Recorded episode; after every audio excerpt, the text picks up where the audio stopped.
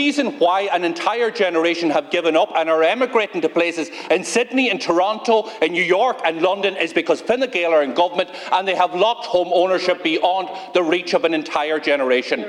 Now, Taoiseach, you have been in government for 13 years, 12 years. This is your 13th budget.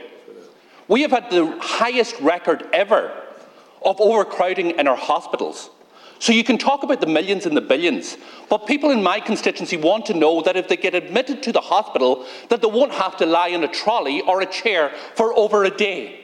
They want to know that their son and daughter will be able to afford to rent an apartment in this state. They want to know that they will be able to live in this state. They want to know that families that are currently in emergency accommodation, that as a society we are able to respond to that and not to see it deteriorate month on month, which is happening under your watch.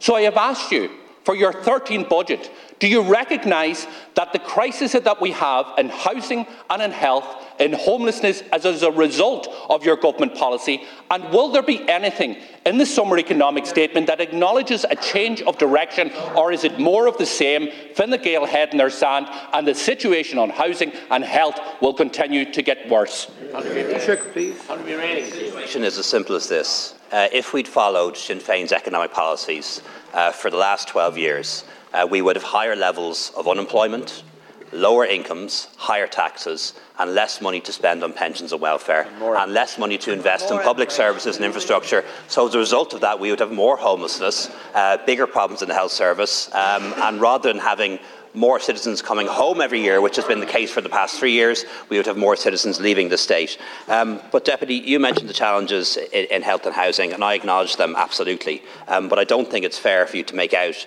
uh, that no progress has been made in these areas. Um, just today, just today, uh, government confirmed that we have an agreement uh, with GPs to extend GP care without fees, free GP care, to the majority of the population we have an agreement to do it. We have an agreement to do it, and it will be a fact. Deputy, and it will be a Deputy. fact. And it will be a fact uh, by Christmas that, the, that, that, that, every child under eight, every adult over 70, and people with medium incomes or less will uh, have free GP care. That is a huge step forward. Uh, for the first time in the history of our state, uh, that will be the case. And the reason why the deputy has lost control again the reason why the deputy is shouting and interrupting me is he doesn't want to hear the facts. Uh, let, let, let, me give him another fact. Uh, the system that he advocates and the system that his party ran in Northern Ireland when it comes to health for a long time, the NHS, does he know that Irish men and Irish women live two years longer uh, than is the case in Britain.